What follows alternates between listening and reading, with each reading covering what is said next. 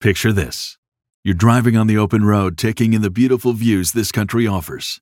Then, out of nowhere, you hear a noise and your car breaks down. While still frustrating, you feel protected because you have a plan through CarShield. CarShield has helped millions of drivers from having to pay back-breaking car repair costs. All you have to do is call before a breakdown. Plans can pay for expensive repairs on your out-of-warranty car, truck, or SUV. All for CarShield's low monthly rate that never goes up as long as you cover your car. With a plan through CarShield, you get protection on over 5,000 major parts and systems with just a visit to carshield.com/shapiro. I'm talking big money items like your transmission, engine, electronics, and so much more. CarShield is here to keep you moving forward and make car breakdowns and the repairs that follow just a tiny bump in the road. Go to carshield.com/shapiro. Protect yourself from the unprecedented rise in costs for parts and repairs. Visit now to save 20%. Carshield.com slash Shapiro. That's carshield.com slash Shapiro. So then they tell you you got to join the Me Too movement, you got to join the LGBTQ movement, you got to join the transgender identity movement. And so what happens to the church is it chases the world until it abandons its own message.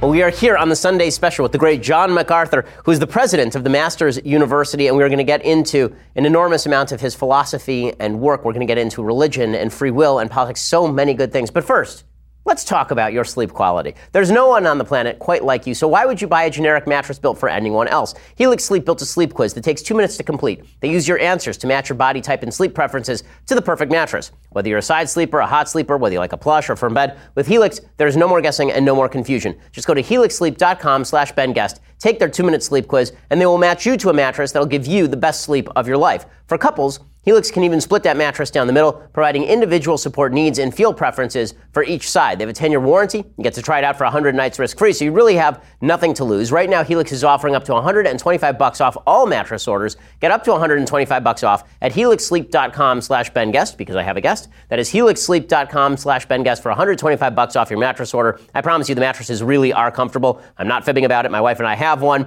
We wouldn't talk about it otherwise. We got it in the mail. It inflates right in front of you when you open the box. You toss it on the bed frame. You're good to go. It's so good. I got one for my sister for her wedding as well. Go check it out right now. HelixSleep.com slash BenGuest. That's HelixSleep.com slash BenGuest. Well, Mr. MacArthur, Pastor MacArthur, thank you so much for showing up here. I know that we had more anticipation in the office than we have had for, I think, virtually any other guest that we've ever had on the Sunday special. That's amazing to and, me, but I'm honored to be here. Well, I'm, I'm honored to have you. So let's jump right into the the issue of the day, and that is religion and politics. So you're not known as an overtly political preacher. You, you talk more about values than politics. What do you think the relationship should be between folks who are in the business of, of religion and trying to inform people about religion and politics? How often should they be speaking about politics? Should they be doing so openly or just preaching values? Uh, my calling my, my mandate, the, the command from heaven to me, is to preach the gospel to the ends of the earth. That's the message that I am committed and mandated by God to preach. It's the gospel. Uh, politics is is the art of um, reordering human society on a temporal basis. The message of the gospel has to do with eternal eternal issues. That doesn't mean I avoid everything political because I also want to do anything I can to elevate justice and righteousness in the world. And so, as a Christian, I want to take responsibility for whatever political avenues that I can go down that are going to increase the order of society, the blessing of society. I want to be pro family, pro life, uh, pro character, pro virtue, pro morality, all those kinds of things, pro honesty, pro kindness, pro mercy, pro grace, all of those things in my culture. Um, that that's mandated to me as well. Uh, I am to I, am to be a citizen who submits to the powers that be. Uh, I am not to be a revolutionary. We don't start riots. That's not a Christian thing to do. We don't even start revolutions. And you could argue about the American Revolution, whether that was actually legitimately a Christian act or not. Hmm. We don't start revolutions. We submit to the powers that be, and we work to change the culture from the inside, one soul at a time. Okay, so let, us talk about that for a second in terms of the leadership that we pick. So, you know, obviously, you're talking a lot about submitting to the temporal nature of government. Uh, if you go back to the Old Testament, it was prophets who were anointing kings. Um, what should our role be in a democracy in terms of shaping the values of that democracy for political reasons. You see a lot of pastors who endorse particular political candidates. Do you think that that's worthwhile? Um, especially because a lot of the issues that you talk about are inherently political. They may not have been political 50 years ago, but when you say pro life, pro family, uh, pro religion, uh, these actually do have real world consequences in the world of politics. Yeah, it was a little different 50 years ago when we might have been talking about some sort of social structure and economics. We're not talking about that anymore. We're talking about morality now. We're talking about whether we kill babies or don't kill babies. We're talking about what is marriage. We're talking about what is a family. What, what is male? What is female? Um, that, that, those are the issues now that have made their way into the political world so that it's fraught with moral issues. And if you are one who has a moral authority, which would be the word of the living God, the Creator, then your responsibility in any society is to make sure that God's moral standards are heard. I can't force people to take those things, but when it comes, for example, 2 Samuel talks about rulers are to be just and to fear God and not take bribes. I mean, that is what the Old Testament says. So that means if I'm looking at a politician who has a history of being bribed, who has no fear of God, who is atheistic or practical atheistic, um, that's not a divine qualification that I can support. Uh, somebody, for example, who uh, advocates the slaughter of babies, uh, which is murder by, uh, by any biblical definition, any moral definition, that is not a, a just ruler. Uh, that is not a man of mercy. When Moses was selecting the rulers who would come under him in the book of Exodus, the, the qualifications were very, very clear. They had to be just and they had to be moral and they had to fear God. So, as much as I can as a Christian, that's the kind of uh, leader that I want to see. That's the direction I want to see a society go for temporally the benefit of that society, the immediate benefit of that society. Ordered families are a tremendous common grace. Obedient children are a common grace. Um, an ordered culture where people submit to the authorities, uh, as it talks about in, in, in, the New Testament, the powers that be are ordained of God. God has ordained structure. So I, I want to vote for the structures that produce the most ordered society. And so, how do we distinguish in leadership terms, obviously, we, we have a, a, serious problem as religious people. I had a big problem personally in 2016 because the representative of the party to which I am an adherent typically, and I've, I've voted straight line Republican as long as I can remember, um, the, the leader of that party was somebody who, while st- he stood for some of my values and has turned out to stand for many more of my values than I thought he would in 2016, uh, that on a personal level, he doesn't fulfill certain basic moral precepts about character, about the necessity of, of cleanliness in business dealings, about the, the decency with regard to women, for example. As religious people, how should we approach issues like that about how to choose between candidates who may not be personally moral but may forward our priorities uh, and disengage completely? What, should, what, what do you think the solution is? Yeah, I mean, it's a, it's a challenging reality. It's less challenging today than it used to be because again, you have a party that advocates the killing of babies. I can't vote that. I, I don't care who the other guy is. Um, you, are looking in some ways at the lesser of two evils, but you always are in society anyway because nobody is perfect. Um, so what, what, I'm looking for in a leader, and, it, it, may come down to a simple analogy. Um, if I'm going to have a brain surgeon open my brain, um, I'm really not too concerned about his moral life. I would like to know that he's been in somebody else's brain and done the right thing whenever he's been there, and he knows his way around. Uh, there's a certain skill set for leadership. There's a certain uh, ability that people need to effect change. Um, and if you have a guy who manifests the ability to do that, the presidency is not a moral job. It's not a position of moral authority. It never has been. Um, we don't want to make it into that now. You choose the best you've got, which would be someone who does justice, fears God. That is to say, there's a transcendental ought that binds his heart. An atheist uh, doesn't have that. Even the, the founders of America, who were not Christians, they were deists, knew God had to be in there somewhere because there had to be some kind of existential power that had exerted a threat over people if they misbehaved. So you're looking for that in a president, and then you're looking for competence. And competence is really defined, in my judgment, at that level as leadership ability. So, who has the leadership ability? Who can move things in the right direction? And who's closest to a biblical moral standard without expecting that he would be faithful to that fully Who's closest to it? So it sounds like you think that as a society, we've made a pretty grave mistake in trying to see the president as a moral figure anyway. Meaning, there, has been a lot of talk that the presidency is basically two jobs. One is implementing policy, making sure certain things happen, and the other is as sort of a moral leader of the country, creating a sense of social fabric in the country. Uh, and on one of those scores, the current president has been good on policy. He hasn't been very good at putting together social fabric, from my point of view. No. Uh, but it maybe it sounds like what you're saying is that what we ought to be doing is stop looking to the presidency at all as the builder of the social fabric. In other words, it's our job in our communities to build the social fabric. Let the president do what the president needs to do policy wise. Yeah, and look, you can't blame him for the complete destruction of the family. Sure. He had nothing to do with that. That's why the fabric's coming apart. You know, when you think about how God looks at this or any society, um, the default position of humanity is brutally corrupt. I mean, you read the, the Bloodlands so between Soviet Russia and Germany, between the late 1930s and 45, 13 million people are killed. None in a military uniform, none in a war. 13 million people were massacred by Russians and Germans in, in those brief years. That is a testimony to what will happen to people when evil is not restrained. Um, evil is restrained. God has designed evil to be restrained three ways. Number one is conscience. And everybody has a mechanism. It's a skylight that reacts, the Bible says, to accuse or excuse you.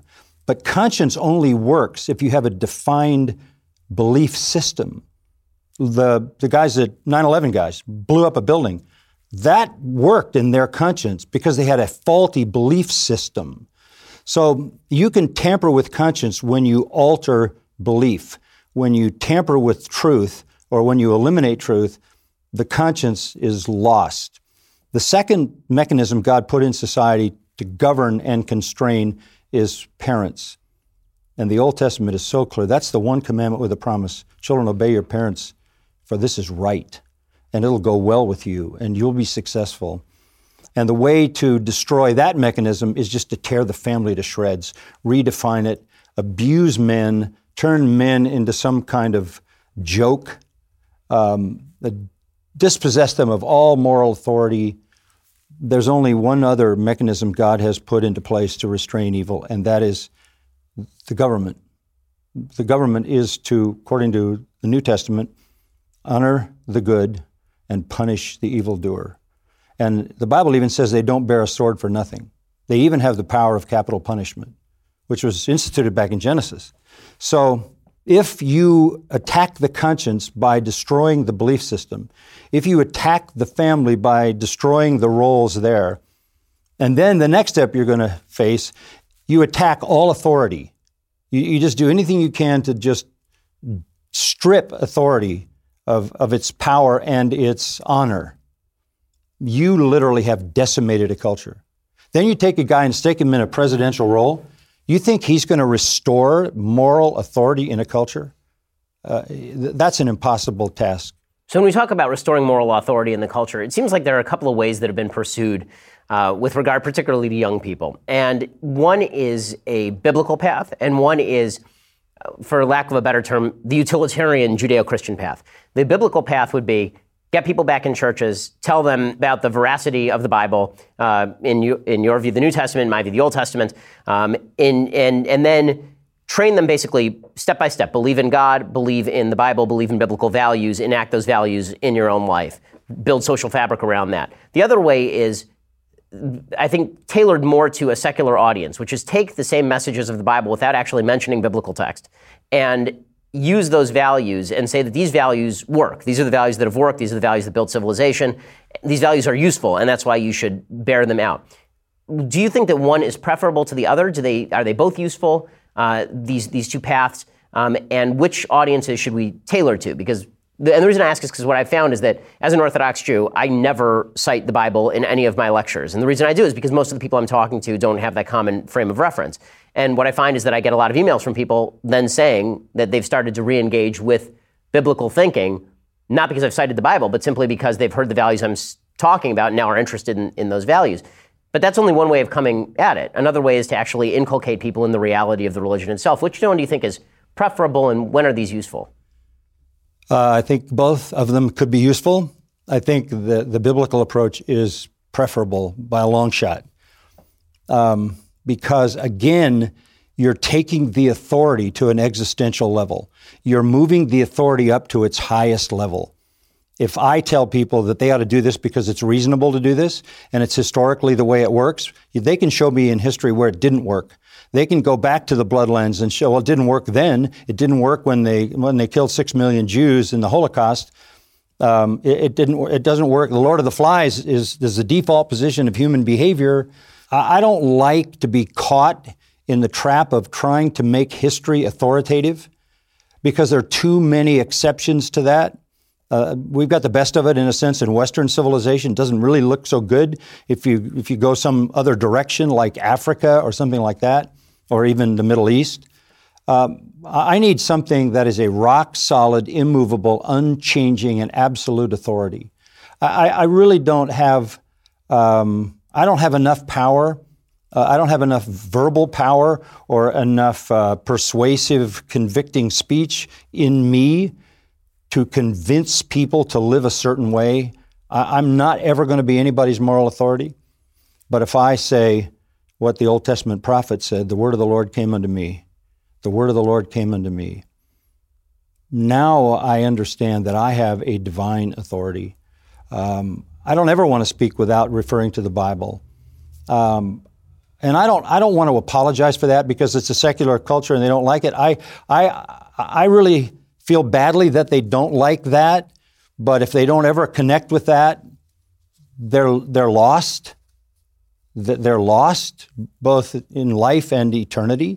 I have to connect them to the Word of God. Okay, so in just a second, I want to ask you about how that view meshes with sort of the Enlightenment values that are enshrined in the Constitution Declaration of Independence. But first, Let's talk about what happens when you die. I'm not talking about what happens after you die. I mean, like when you actually plot, your family's going to need to bury you, and they're going to need money to do that. And that's why it would have been good if you'd gotten life insurance. You should have thought of that before, shouldn't you? Well, here's the good news: you're alive, listening to this ad, so you're thinking of it right now. And the reason you're thinking of it right now is because I'm talking to you about Policy Genius. Policy Genius ensures that you have life insurance. It's a very good feeling to have life insurance. You won't have to start a GoFundMe to stay afloat. It's the easy way to get life insurance online. In just two minutes, you can compare quotes from the top insurers to find the best policy for you. And when you compare quotes you save money. It is indeed that simple. Policy Genius has helped over 4 million people shop for the insurance and placed over $20 billion in coverage. They don't just do life insurance, they do disability insurance, auto insurance, home insurance. If you care about it, they can cover it. So, if you've been avoiding getting life insurance because it's difficult or confusing, give Policy Genius a try. Just go to policygenius.com, get your quotes, apply in minutes. You can do the whole thing on your phone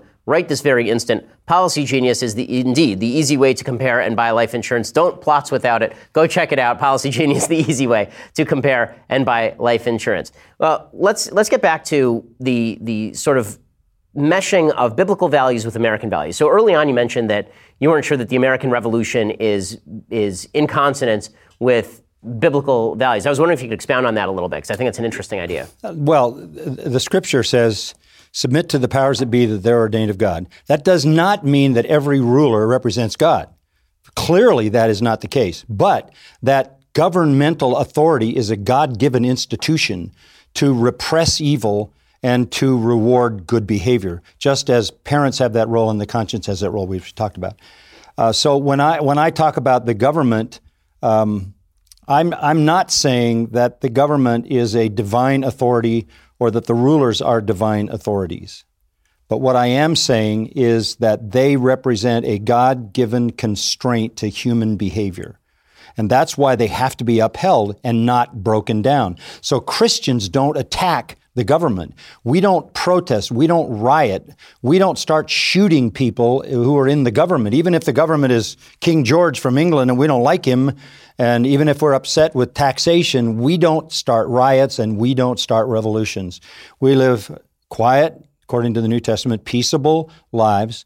We pray for those that are over us. We pray for rulers. We pray for all those who are in authority. And we pray that they might come to know God through the Savior, the Lord Jesus Christ. So we pray regularly for our rulers. We do not overthrow them.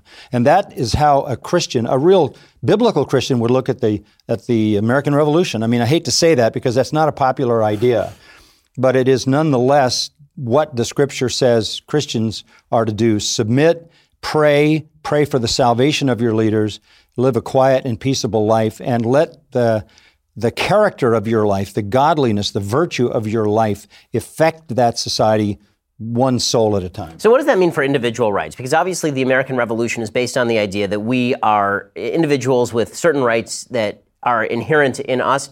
I think that has a history going all the way back to Genesis, talking about us being made in God's image with certain creative faculties, uh, and that comes along with the ability to think for ourselves, the ability to worship God, the ability to build these these families. The, the, the founding ideology was based around the idea that if the government itself was a threat to your fundamental rights, including as a religious person, then the government had lost its legitimacy. Is there a point in, in your philosophy and theology where the government loses its legitimacy? It's the Soviet Union. They're cracking down on churches. It's Nazi Germany. Right. Is, there, is there a point where a revolution would be justifiable or necessary? Not, not in a biblical sense, no. I, I don't think there's ever a, a time when you would be justified in starting to kill the people that are in power. Um, I, I, don't, I don't see any justification for that. That is not what Christians do. We would rather suffer, but, but I don't want to say we don't dissent because we do. And one of the things that comes up in this is freedom of speech. Do, is freedom of speech a biblical right? Um, it's not really an issue in the Bible, freedom of speech. Speech is controlled. Uh, we're to speak kindly. We're to speak with grace. We're to speak what edifies and builds up and encourages and comforts. We're not to lie. Um, we're, we're, not to curse. Uh, we're not to blaspheme. So speech is, is controlled in, in, in the categories of righteousness and uh, as opposed to sinful speech. So we don't have complete freedom of speech. We are also in the New Testament told to speak what edifies, but we also are commanded necessarily to dissent in our speech when the government is asking us to do something that is wrong or that God is telling us to do one thing, they're telling us to do something else. Illustration in the New Testament, the apostles go out and they preach Christ, and the Jews arrest them and say, Stop.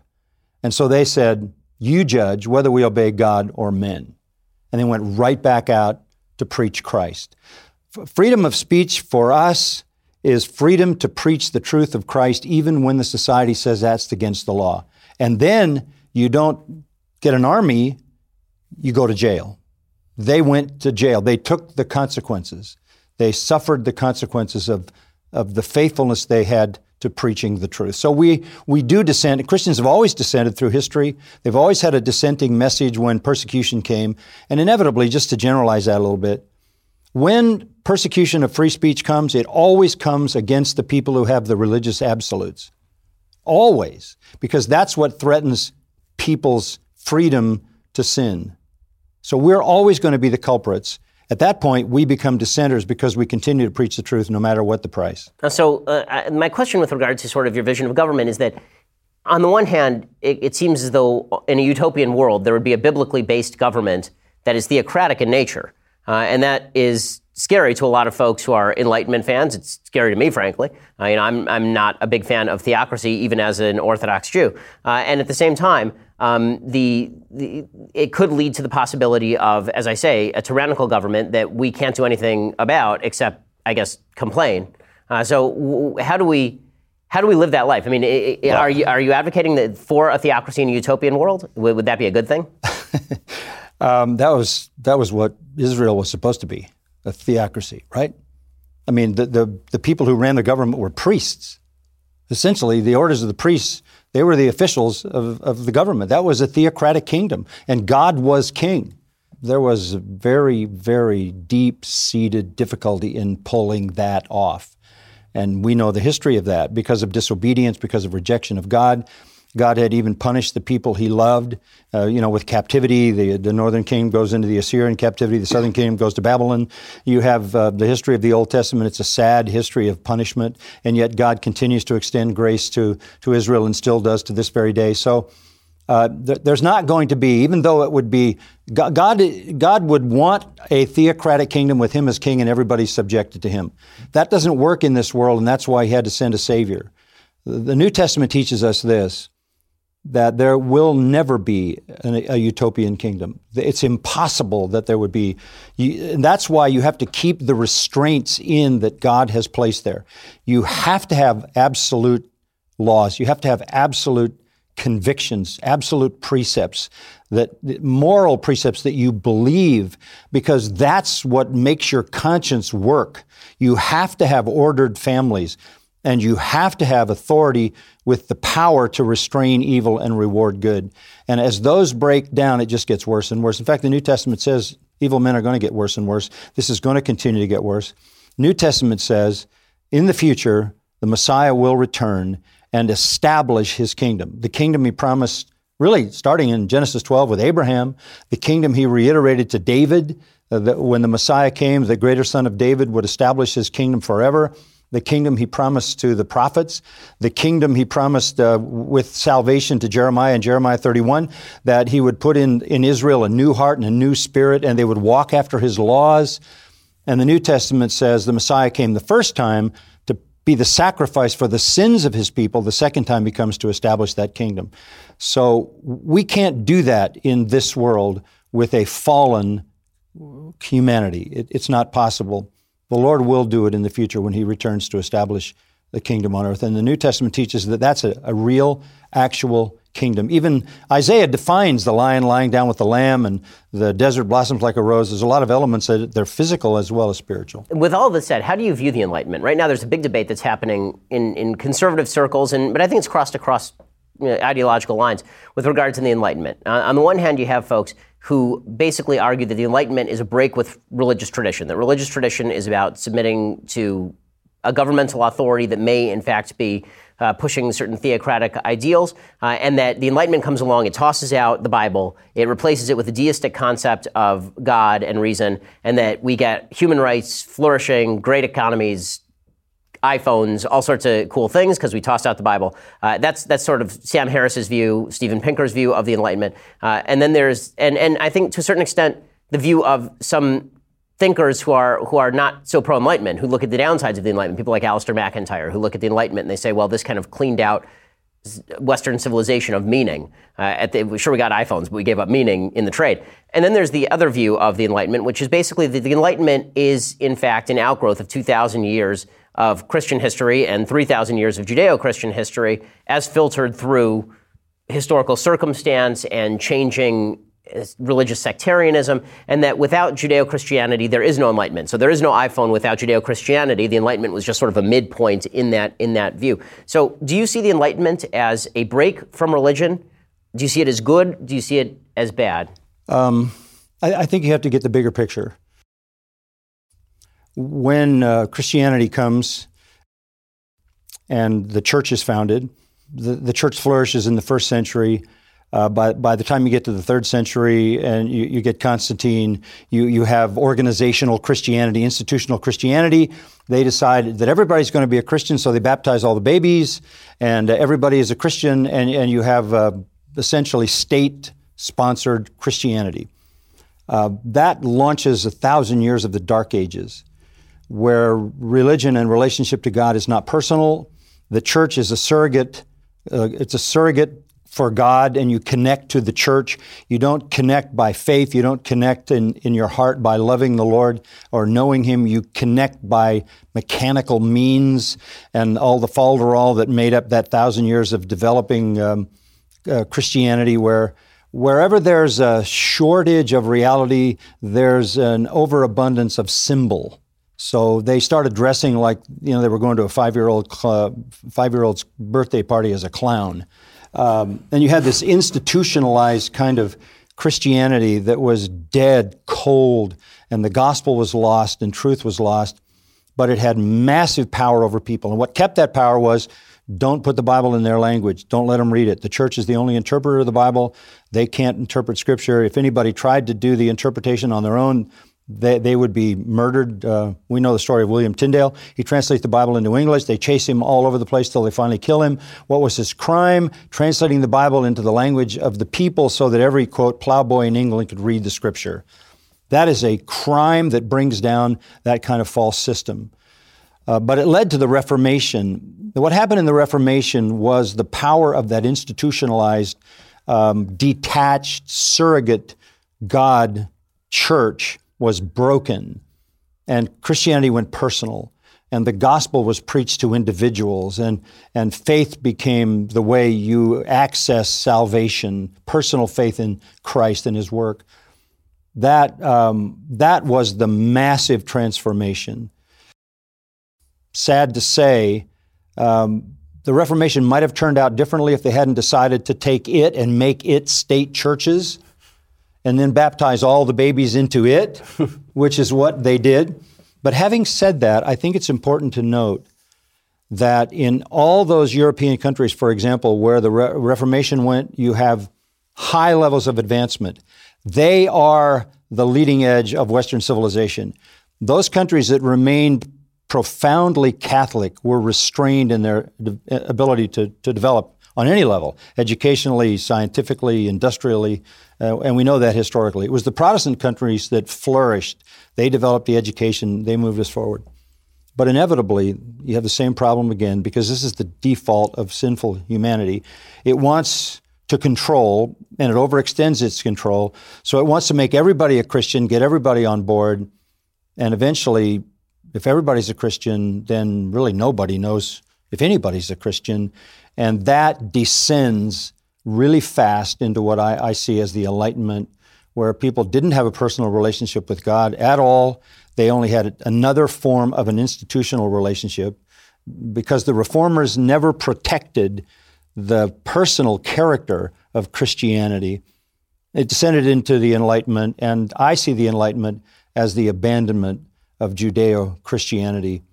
And it, it was okay for a while because there was still the vestiges of believing in absolute truth, and they hung on to that.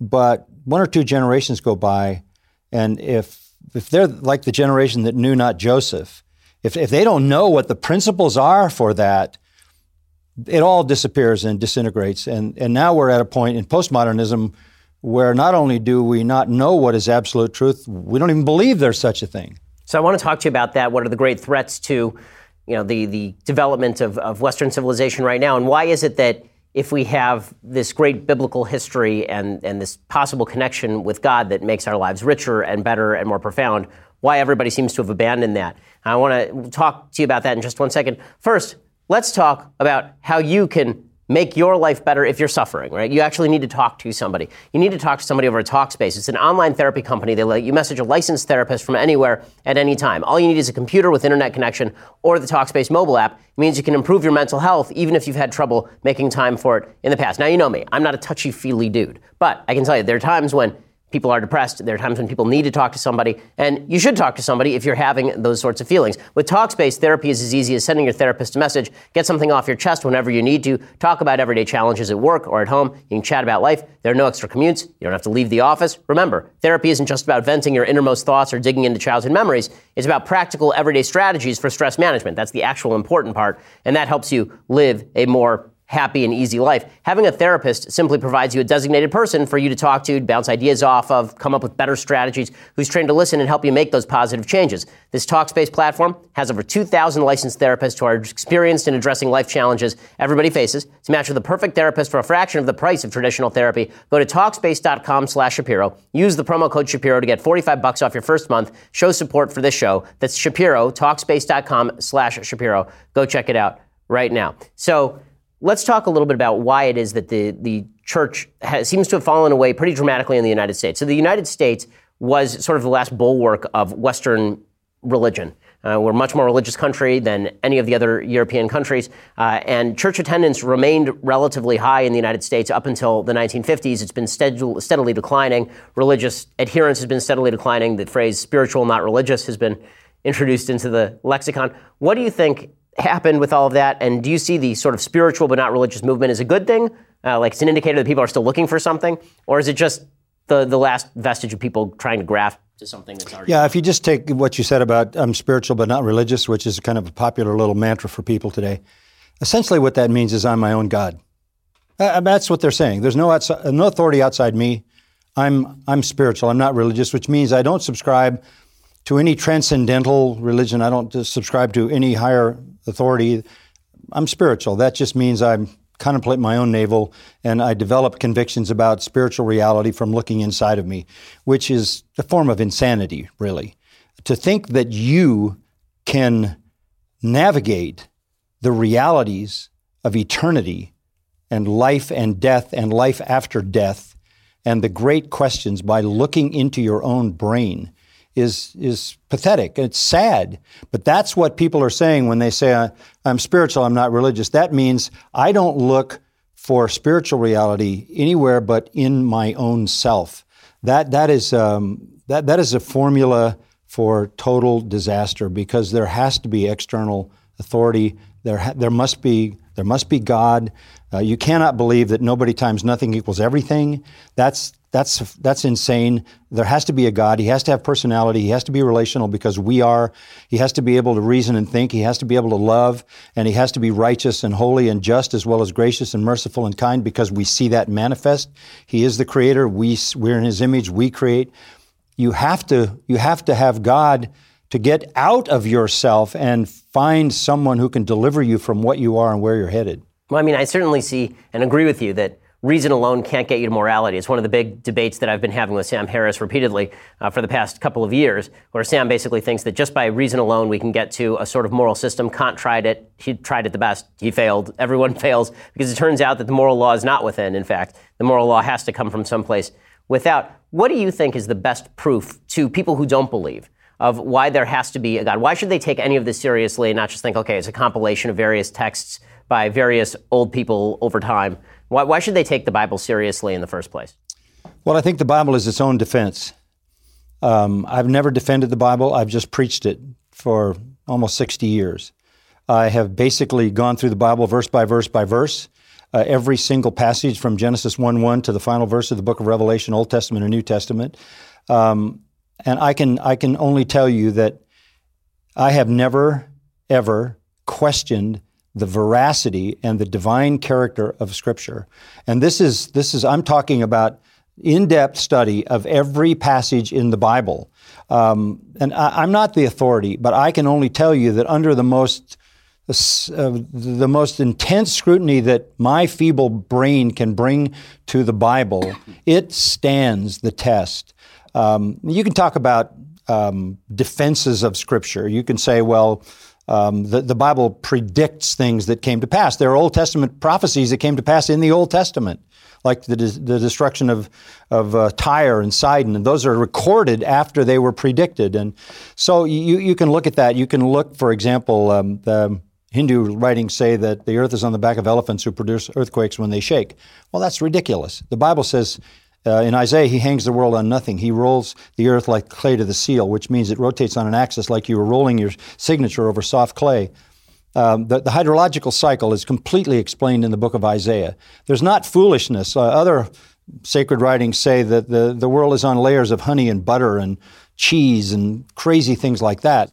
Um, you, you, can argue for fulfilled prophecy in the birth of Jesus Christ that he would be born in Bethlehem, that he'd be born of a virgin, that he'd be in the line of David, and all of that, and that all comes to pass in the genealogies are laid out in the New Testament. So there, there are things external to the Scripture that, and not totally external, but you can look at the history that is tied to Scripture. But I think the the power of Scripture is in the Scripture itself. I think God, God has a glory all His own. And he manifests that in the Old Testament. His glory is on display. We see that glory of God throughout the history of the Old Testament. His glory comes to earth in his Son. He is the glory of God personified. Uh, God has a glory also that manifests itself in Scripture. Scripture has in itself a glory, a power that comes through. For someone who hasn't studied it, um, that sounds odd and maybe a little mystical, but what I'm continually overwhelmed by is the absolute truthfulness of Scripture. And I don't ever have to defend it. I've been doing this for a long time.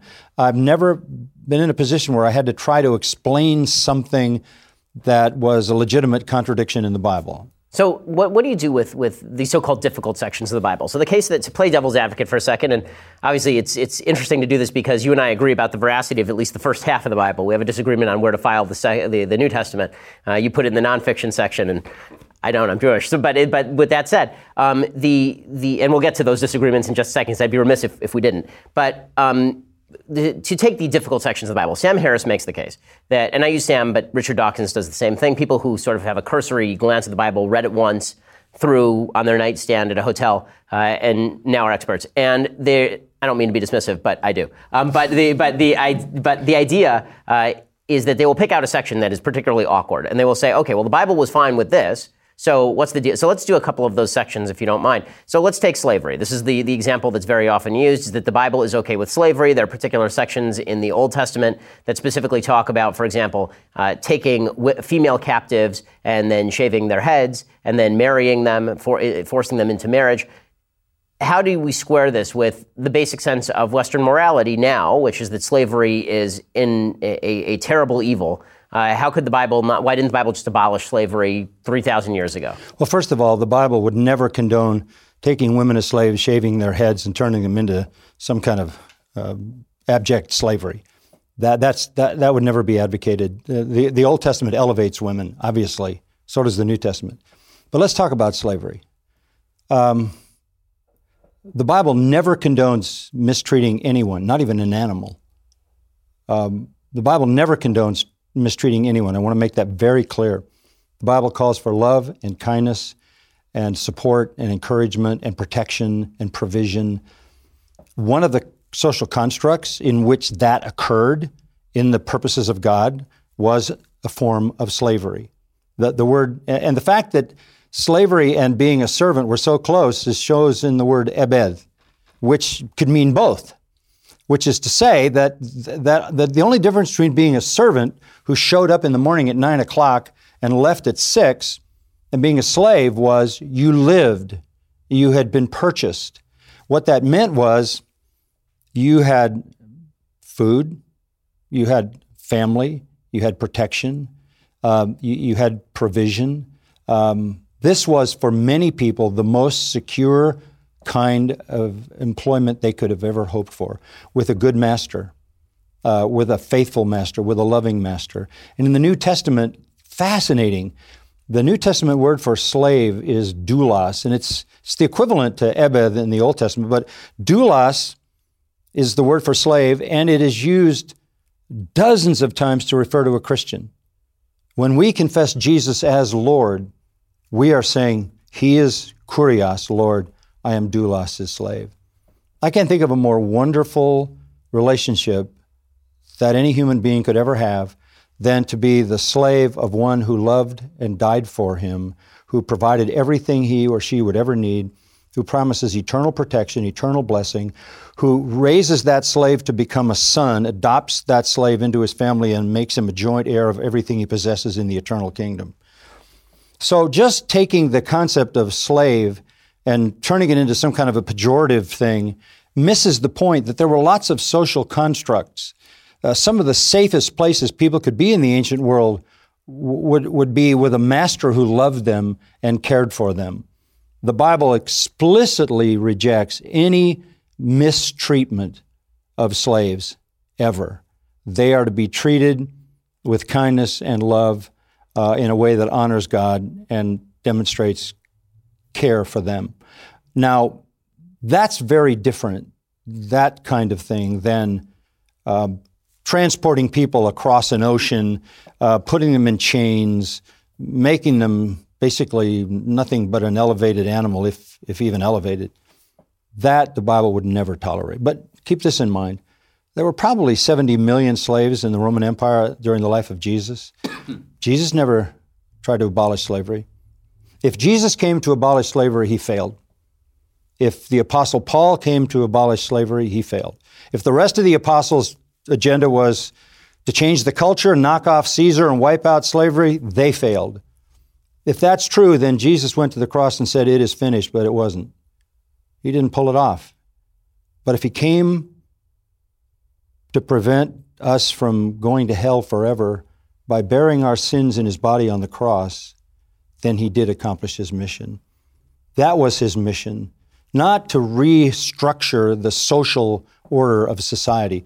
There's a, there's a book in the New Testament called Philemon, and Paul writes this letter to Philemon because Philemon had a slave named Onesimus, and he ran away.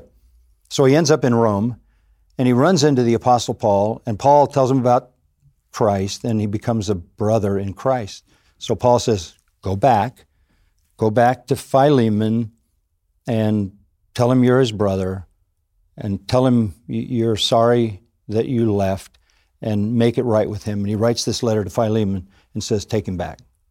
Contrary to abolishing slavery, Paul is saying, Go back and fulfill your responsibility to him as his brother.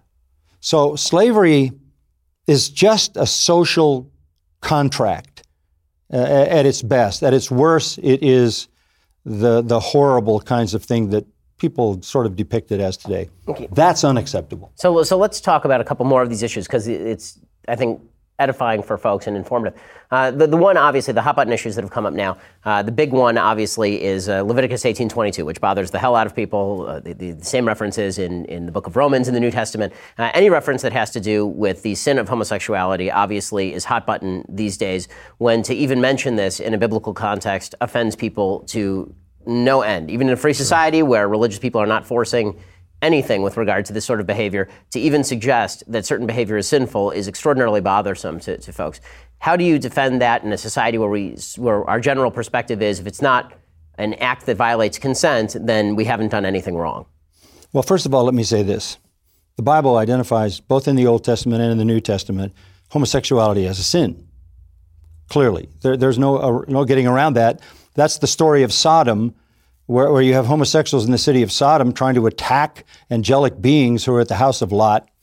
Um, that's why the term used to be sodomite. The Bible is clear on that. It's clear on that in the Pentateuch uh, about that kind of behavior.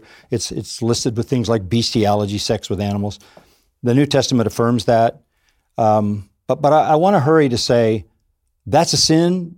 But but that's not some kind of sin that leads the parade and is separated by light years from all other sins. That is a sin to which humanity is susceptible, uh, and some people have uh, more strong desires in, that, in regard to that sin than other people do, for reasons that you know maybe psychological, maybe part of their history and their past. It is a sin. Um, in the New Testament, the Apostle Paul says, "Such were some of you, homosexual, effeminate." Then he says, "But you are washed, you are sanctified in Christ." Um, you, you this is this is a very basic question. The whole purpose of the Christian message is to confront the sinner's sin so you can call the sinner to repentance and forgiveness. The sinner doesn't like that. Uh, we, we, had a question on the, on the little questionnaire that you, your people sent me. It mm-hmm. said, Do you feel like you might be offending Democrats with some of the things you say? And my response to that is look, my goal is to offend everyone.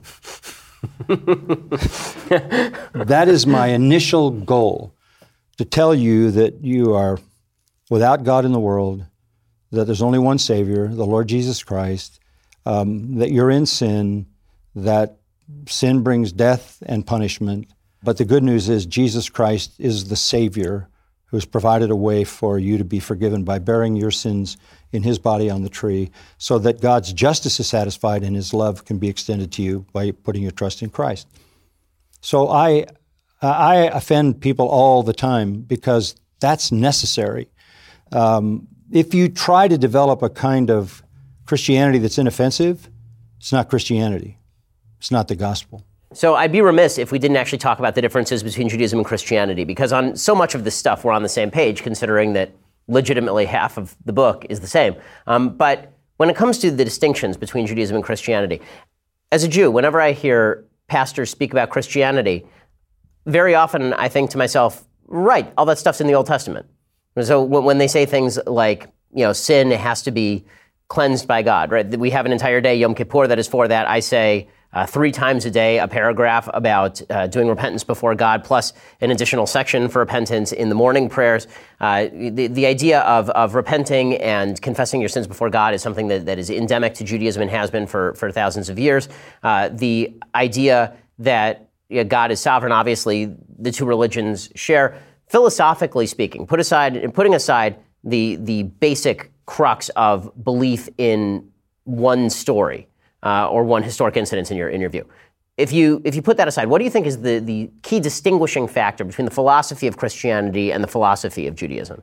Well, first of all, I don't like to talk about it as a philosophy. Um, I'd rather talk about it as a revelation uh, because it's divine. Um, so the same God who wrote the Old Testament wrote the New Testament. That's my conviction. The, the scripture has one author. Uh, and I need to say this I am a Christian because of the Old Testament. Without the Old Testament, I, I don't know whether I could believe the New Testament. And that may sound strange to you, but how do I know that Jesus is the Messiah if I don't have all the predictions of the Old Testament defining him when he shows up? For example, um, I wrote a book called The Gospel According to God, and um, it's from Isaiah 53, that great chapter. And you read Isaiah 53, and it's it's the biography of the Messiah, the servant of the Lord, um, and it it's it lays out his arrival um, and his rejection and his death and his resurrection and his ascension and his coronation it explains the gospel in more specific terms than any chapter in the New Testament. He was wounded for our transgressions, he was bruised for our iniquities. The chastisement for our peace fell on him, and by his wounds we are healed. Wow, that sounds like the Christian doctrine of justification because that's exactly what it is. And then it says his life was cut off. And then it says he will see his offspring. Well, if his life was cut off, how could he see his offspring? When I die, I'm not going to see my offspring. That's the resurrection. And then you have the coronation. You, you even have in that chapter a shift because the chapter begins with the plural we. Um, you know, uh, he, we saw him and he was like a root out of dry ground. He was like a, a, a, root sticking up you would trip over. He was like a sucker branch. You whack it off. He was meaningless, useless, and there was no beauty that we would desire him. He didn't fit our messianic picture. And uh, he, he, didn't do what we thought he would do. He didn't knock off the Romans and he didn't set up the kingdom. Um, he just didn't fit our model. And so we, we considered him as nothing. And the, the language there, they considered him as non existent. And that's exactly what happened because they completely rejected him and the Romans took him in, as a criminal and crucified him. And then you have this stunning reality in that chapter. It's like time stops and you hear this in the past tense. He was bruised for our iniquities, he was chastised for our peace. Whoa, what happened? Zechariah says, The day will come when they look on him whom they've pierced and mourn for him as an only son. Wow, that's what they will say. That's what the Jewish people will say when they look on the one they pierced and mourn for him as an only son. They'll say, we thought he was stricken by God. We thought we were doing the work of God in taking his life because he was a blasphemer. Now we see he was wounded for our transgressions, he was bruised for our iniquities. And then, says Zechariah, a fountain of blessing is open to Israel and a fountain of salvation. And then you have that followed by the kingdom and all the fulfillment of the old covenant. And all of it comes when Israel looks at the Messiah and sees him for who he is. The interesting thing about Isaiah's prophecy of that is he doesn't say it's going to happen. It's, he doesn't use future verbs, he uses past verbs because he's looking past Christ to when the Jews look back on the past. Now we see it. Now we see it. And the New Testament, Paul says in Romans 11, all Israel will be saved. That is the purpose and plan of God. There is a Christian kind of popular doctrine that I um, reject with all my heart, and that is that the church has replaced Israel in the promises of God. It's called supersessionism.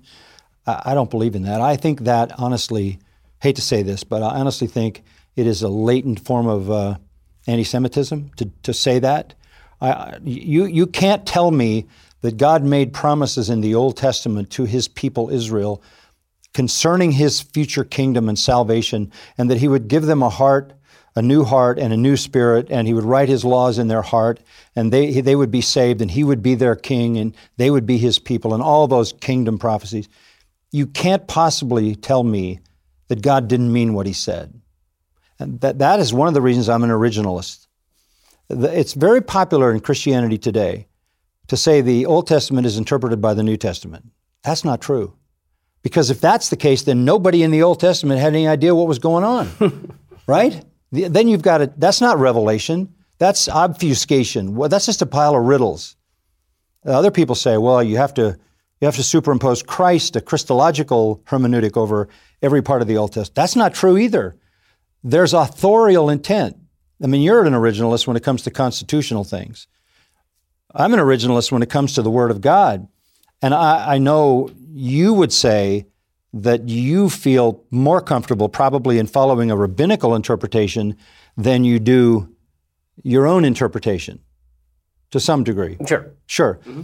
So you've removed the authority one step from the one who said, The word of the Lord came to me and I said this. You're looking to this guy. So here's so here's the so here's the take on rabbinical Judaism. So rabbinical Judaism in the in the Orthodox view, and I'm sure you know this already, but the, the, the Orthodox view of rabbinic Judaism and the oral law is that basically at the time the, the Torah was given, there was a an understanding of what the Torah meant that was orally transmitted to Moses, and the rabbinic tradition is a part of that. So so basically, me handing off authority to rabbis to interpret this stuff doesn't alleviate me of my duty to study, which is why Jews over time have been extraordinarily well educated because we all study the Talmud, we do it daily, we study the Torah, we do it daily, uh, we, we are obligated at least three times a week to read directly from the Bible itself.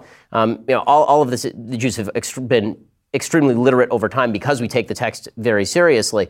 But with that said, there always was an assumption that God had given a text to human beings who are fallible and live within the context of the time in which they live. Meaning that if God were to come down and then speak in tongues to folks, they wouldn't understand. So he has to give it to people. Those people have interpretive faculties. God knows that, which is why he gave the Torah to people with interpretive faculties. So, in, in other words, it's not me failing to go back and look at the text of the Torah. It's me understanding that the text of the Torah has been interpreted by people who have spent more time with it than I am, who are smarter sure, than I am. I understand um, that. And, and who have and who have you know spent an enormous amount of time trying to figure out exactly what the Torah means in particular sections. So, for example, the example we use in, in, Orthodox Judaism most often is there's one commandment that you're supposed to take the Sabbath, that you're supposed to guard the Sabbath and, and keep it, right? Uh, Zachor Shabbat. Uh, you're supposed to remember it uh, in one section, you're supposed to guard it in the other. Um, and the,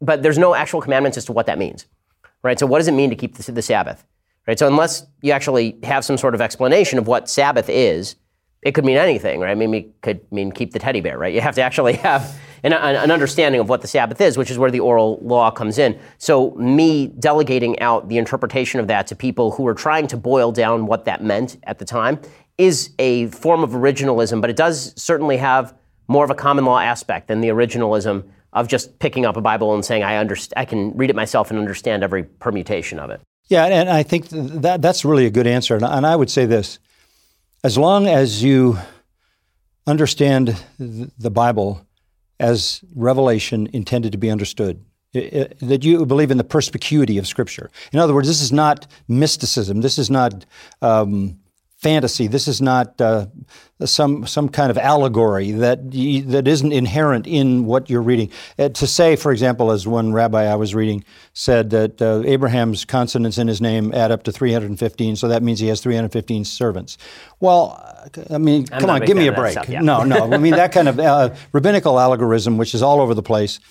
So all, all I'm saying is, when Jesus came, he said the rabbis have said this, the rabbis, you've heard it said, you've heard it said, you've heard it said, but I say to you, but I say to you, but. So he was busy correcting what had developed as very complicated machinations that turned the Sabbath into a terrible burden.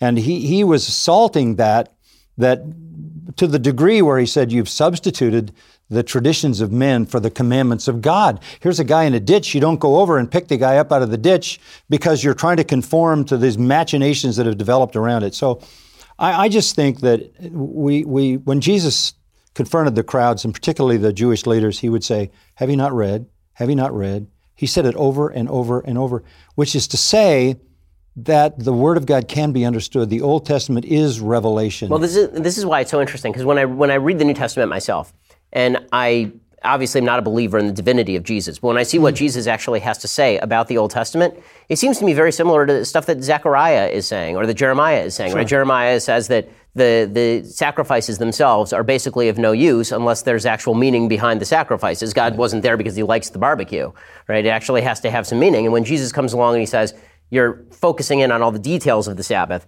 without actually recognizing the rationale for the Sabbath. And then he exaggerates it beyond the point. It's, it's Without He loving actually- God with all your heart, soul, mind, and strength. Right, exactly. And then he even, to make a point, exaggerates it beyond the scope of what Jewish law would permit. So, for example, when he says you're going to leave a guy to die in a ditch on the Sabbath, that's against Jewish law. You can't do that. You have to violate the Sabbath in order to save a life. This is like basic black letter Jewish law. But he's making a point, which is you guys are ignoring what's important in order to focus in on the mundane aspect of, of practice like that is that's not unique to Jesus. In other words, there's a, there's a long prophetic tradition of people saying exactly that, and in the modern Jewish world, it's called Musar. It's basically just telling people what they should understand about the values beyond the beyond the black letter law. And this is why I think it's it's fascinating to me when I talk with people who are real biblical scholars in the eh, from the Christian side that all the area, not I won't say all, a lot of the areas where Christian scholars think that Christianity has departed dramatically from Judaism I think are not really dramatic departures. They seem to be reflections of Judaism from a slightly different angle. Even so far as a lot of the stuff in the Sermon on the Mount about, you know, love, when, when it says that you're supposed to uh, love thy brother as thyself and, and you're supposed to, um, and, and, you're supposed to uh, treat your brother as you would wish to be treated and all, sure. all of this. I mean, that's, that's present in the Old Testament too. No, right? I, I think what Jesus did in the Sermon on the Mount was elevate the teaching of the rabbis, elevate it. He went b- above them.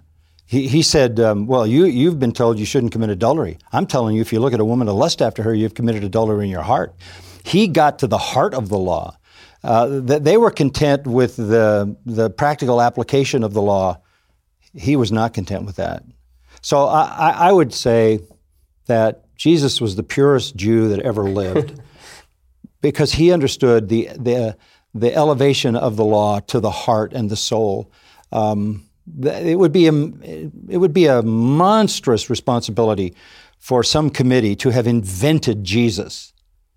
Uh, the, you know, when you hear the, even the people in his time saying, "Never a man spoke like this man," that he is a person that doesn't seem to have been a product of human invention. And you could say, "Well, Jesus is a good teacher," but good teachers don't claim to be God. They don't say, "I and God are one." They don't say, I created the universe. That, that's not a good teacher. That's somebody who's crazy, as a lunatic, or somebody who's trying to pull off a huge deception. So you, you, you cannot come to Jesus and just patronize him as a noble, good Jewish teacher because he crossed a line. He crossed a severe line, and the Jews saw that. Either he's the Messiah or he is a blasphemer, and he needs to be put to death. And those are really the choices you have. So when you ask me to show the, the variation between Judaism and Christianity, morally, no, there's none. And in terms of God, the same, we don't have the same God as Muslims. Allah is not the same God as Jehovah. We don't have the same gods as any other false religion, but we have the same God as Jews and Christians. He is the one true creator God, the one true living God.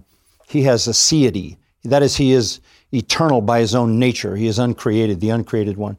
We believe he is, he is more than one person in one God.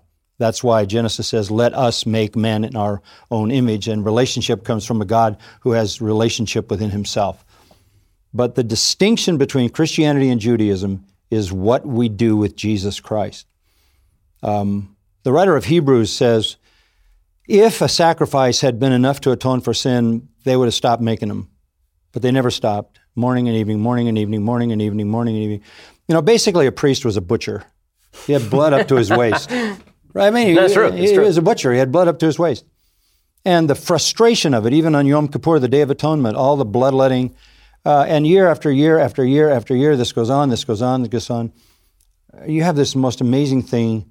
You come to the death of Jesus Christ, and at the death of Christ, the veil in the temple is rent from top to bottom. The Holy of Holies is thrown open. Wow, that's a statement from God because it couldn't have been ripped by men from the top down. The way to God is open. There's no more barriers because a, a suitable sacrifice has been found. This is the Lamb of God.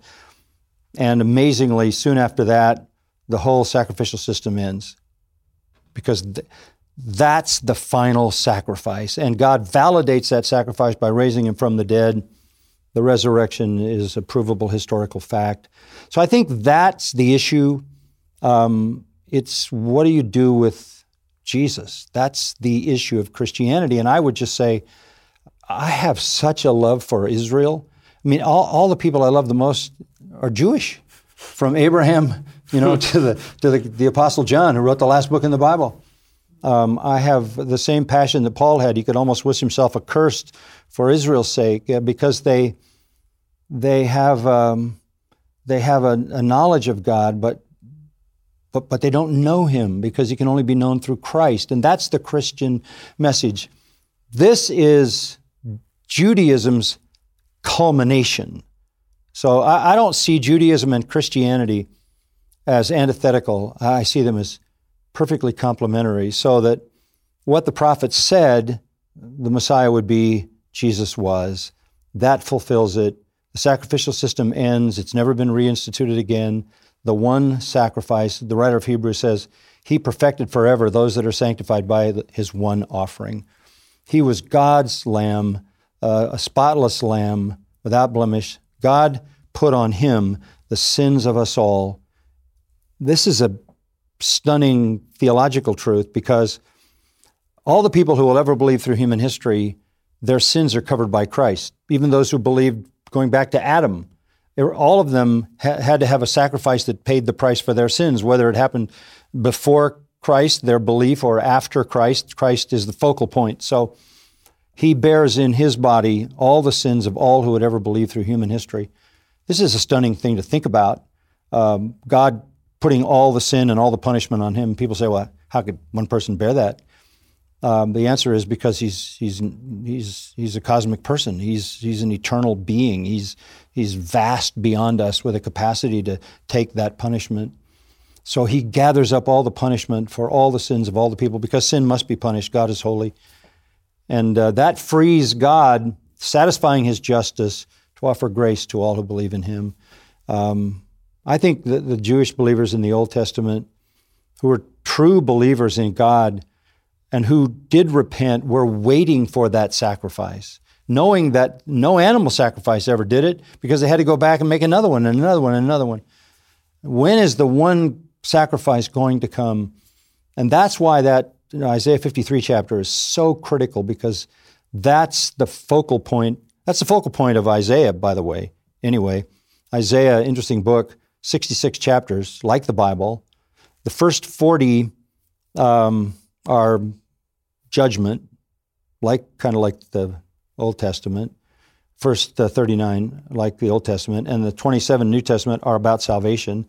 The 27 chapters about salvation, the first nine are the the salvation of Israel from nations around it. The back nine are the salvation of the planet, the new heaven and the new earth, and the middle nine are the salvation of people personally and individually. And in the middle of the middle nine, you have Isaiah 53.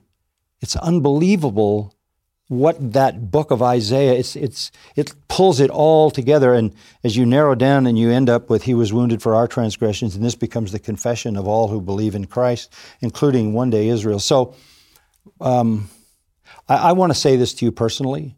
Um, you are a testimony to um, the glory of God in man.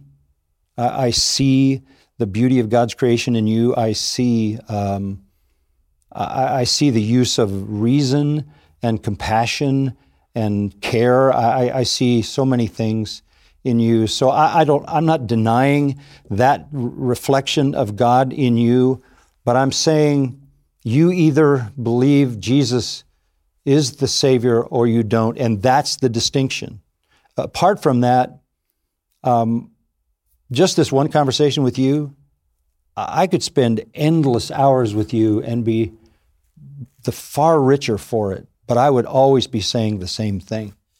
Well, I do have one final question for Pastor John, uh, and that question is going to be about the future of Christianity in the United States, whether you're optimistic or pessimistic, and what the church has done wrong. But for that answer, you have to be a Daily Wire subscriber. To subscribe, go to dailywire.com, click subscribe, and you can hear the end of our conversation there. Pastor John MacArthur, I'm so glad that you could come by. I really appreciate the time.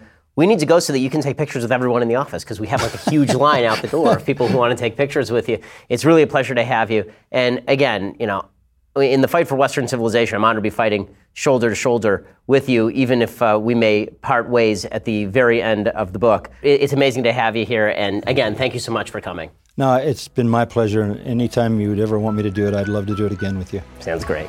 Thank you, Ben.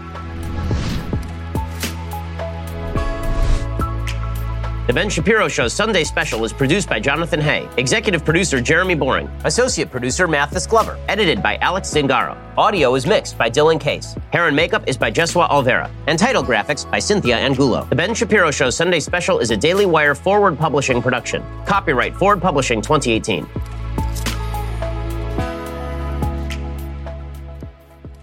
We'll get to more on this in just one second. First, Pure Talk believes in American values, and that free should mean, you know, like free. So when you switch to Pure Talk today, you'll get a free Samsung 5G smartphone. There's no four line requirement, no activation fee, just a free Samsung that's built to last with a rugged screen, quick charging battery, and top tier data security. Qualifying plans start at just 35 bucks a month for unlimited talk, text, 15 gigs of data, and a mobile hotspot. Pure Talk gives you phenomenal coverage on America's most dependable 5G network. It's the same coverage you know and love, but for half the price of the other guys. The average family saves almost $1,000 a year. So, I challenge you to choose a company that actually doesn't hate your guts and shares your values. Let Pure Talk's expert U.S. customer service team help you make the switch today. Go to puretalk.com slash Shapiro to claim your eligibility for your free brand new Samsung 5G smartphone and start saving on wireless today. Again, go to puretalk.com slash Shapiro to switch to my cell phone company. I've been using them for years. They're fantastic. You'll love them as well. Go to puretalk.com slash Shapiro and claim your eligibility on that free brand new Samsung 5G smartphone. Start saving.